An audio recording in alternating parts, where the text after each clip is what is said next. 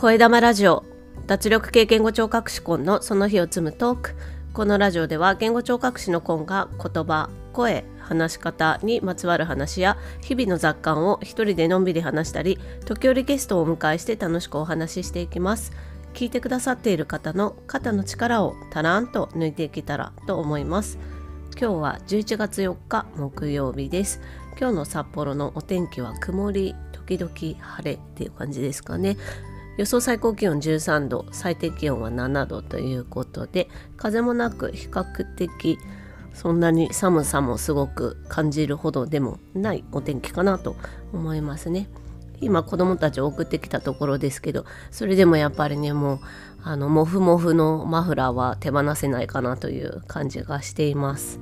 声玉ラジオは日替わりでテーマを変えてお話ししています。月曜日は声、火曜日は私のビジネスジャーニー、水曜日はブックレビュー、木曜日は話し方、金曜日は雑談、土曜日は北海道や札幌に関すること、そして日曜日はお休みをいただいています。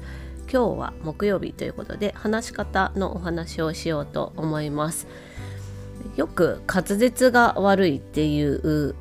表現を聞くんですけれどもこの滑舌っていうものが何かっていうところを今日はお話ししたいなと思います。何のために滑舌を良くするのかっていうね観点で考えていきたいなと思うんですけど言語聴覚士っていう仕事をしているとですね言葉とか声とか話し方っていうことについて細かく考えるっていうことが求められるっていうかねまあそれが仕事なのでなので滑舌っていう言葉を聞くとですねちょっと範囲が広いなっていうふうに私は感じるんですよね滑舌が悪いっていう表現を使われてる方がいらっしゃる場合にそれって何を意味してるのかなっていうのをすごく考えたりします。でそこがはっきりわからないと対処のしようがないかなって私は思っていてなんでかって言って話すっていうのはあの前々からお話ししてるんですけど私の捉え方としては言葉を伝えるための運動なので運動についての問題だったらやっぱりあのどこに問題あるかっていうのはしっかりあの細かく捉える必要があると思うんですよね。であの自分は滑舌良くないんだっていうことでおっしゃる方あの時々ねお会いするんですけどそこのもしその問題を解決したいのであればやっぱりあの問題をピンポイントで捉えるっていうことをねしてみるっていうかね深掘りしていくっていうことが必要かなと思って今日お話ししてみようと思っています。でこの滑舌ってどういうことなんだろうっていうのをねちょっと調べてみたんですけど、えーと、NHK 天下の NHK ですね。あの放送局。の NHK 放送文化研究所っていうところのサイトで滑舌の定義っていうものがね示されていてですね。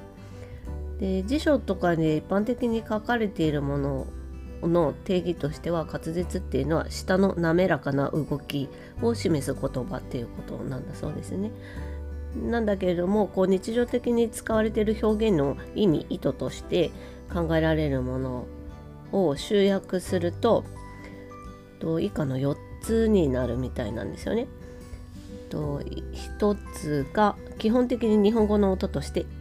一拍一拍が明瞭に聞き分けられること。で2番目に発音のテンポは一般的な発話よりも軽快であることが必要。要するにテンポが速いことが求められるっていうことですね。で3番目に言いよどみや言い直しがないこと。で4つ目に一定のテンポで発音され速度が遅くなることがないとでこのこれら全て満足させる技術が滑舌であると言えるということなんですね。で要するにこれはこの4つを全部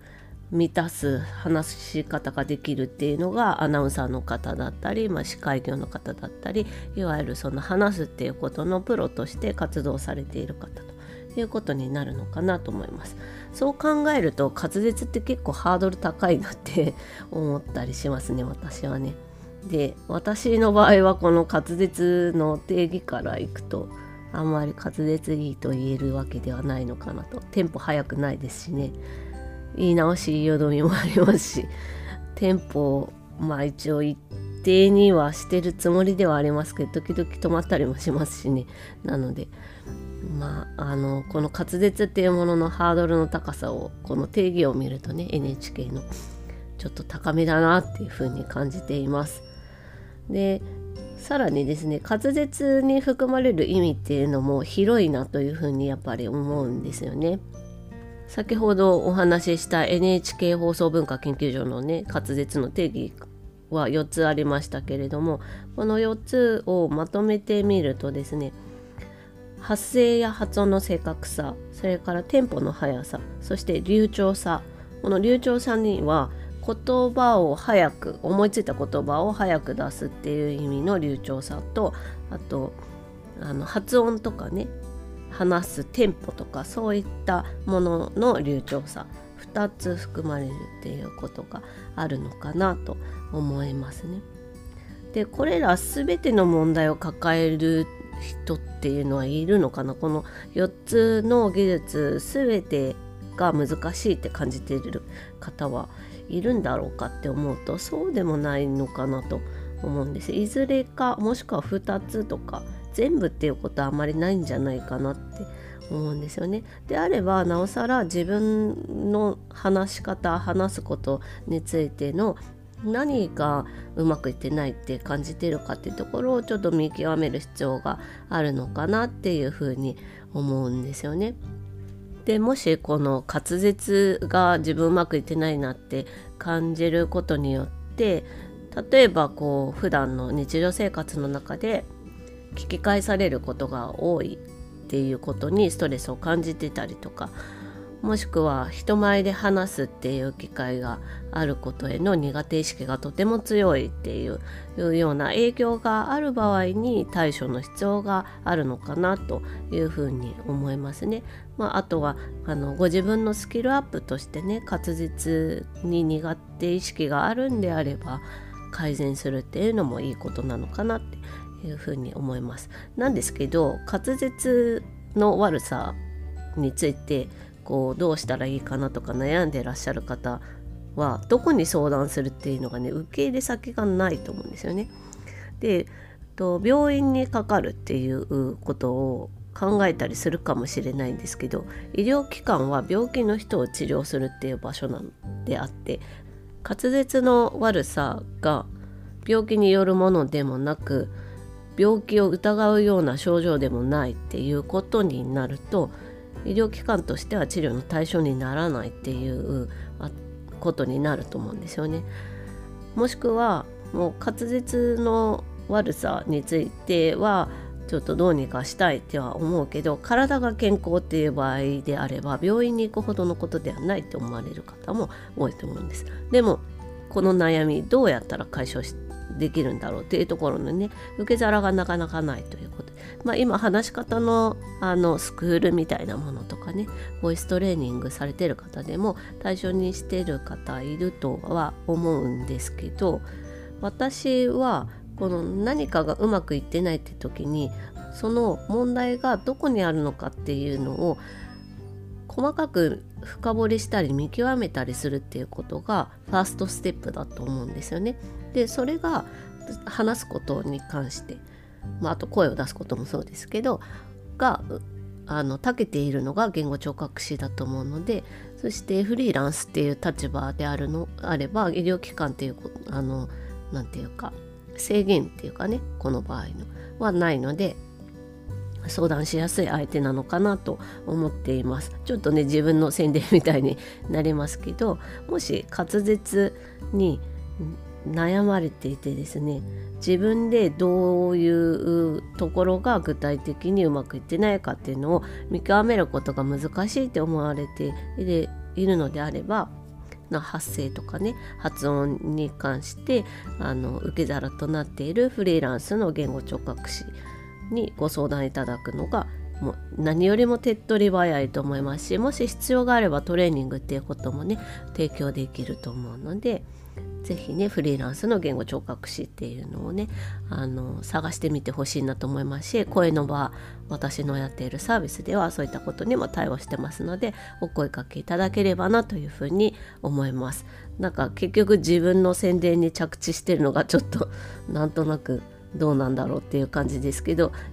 でも人前で話したくないっていう理由がね滑舌の悪さだとしたら改善のしようがあるのでとてもあのもったいないなって思うんですそのままでいるのがね。で何のために滑舌を良くするのかっていうことね最初に言っておきながらまだあの着地はしてないんですけど何のために滑舌を良くするのかっていうと2つあると思うんです。1つは自分のため。でもう1つは相手のためっていうところで。でどちらにしてもですね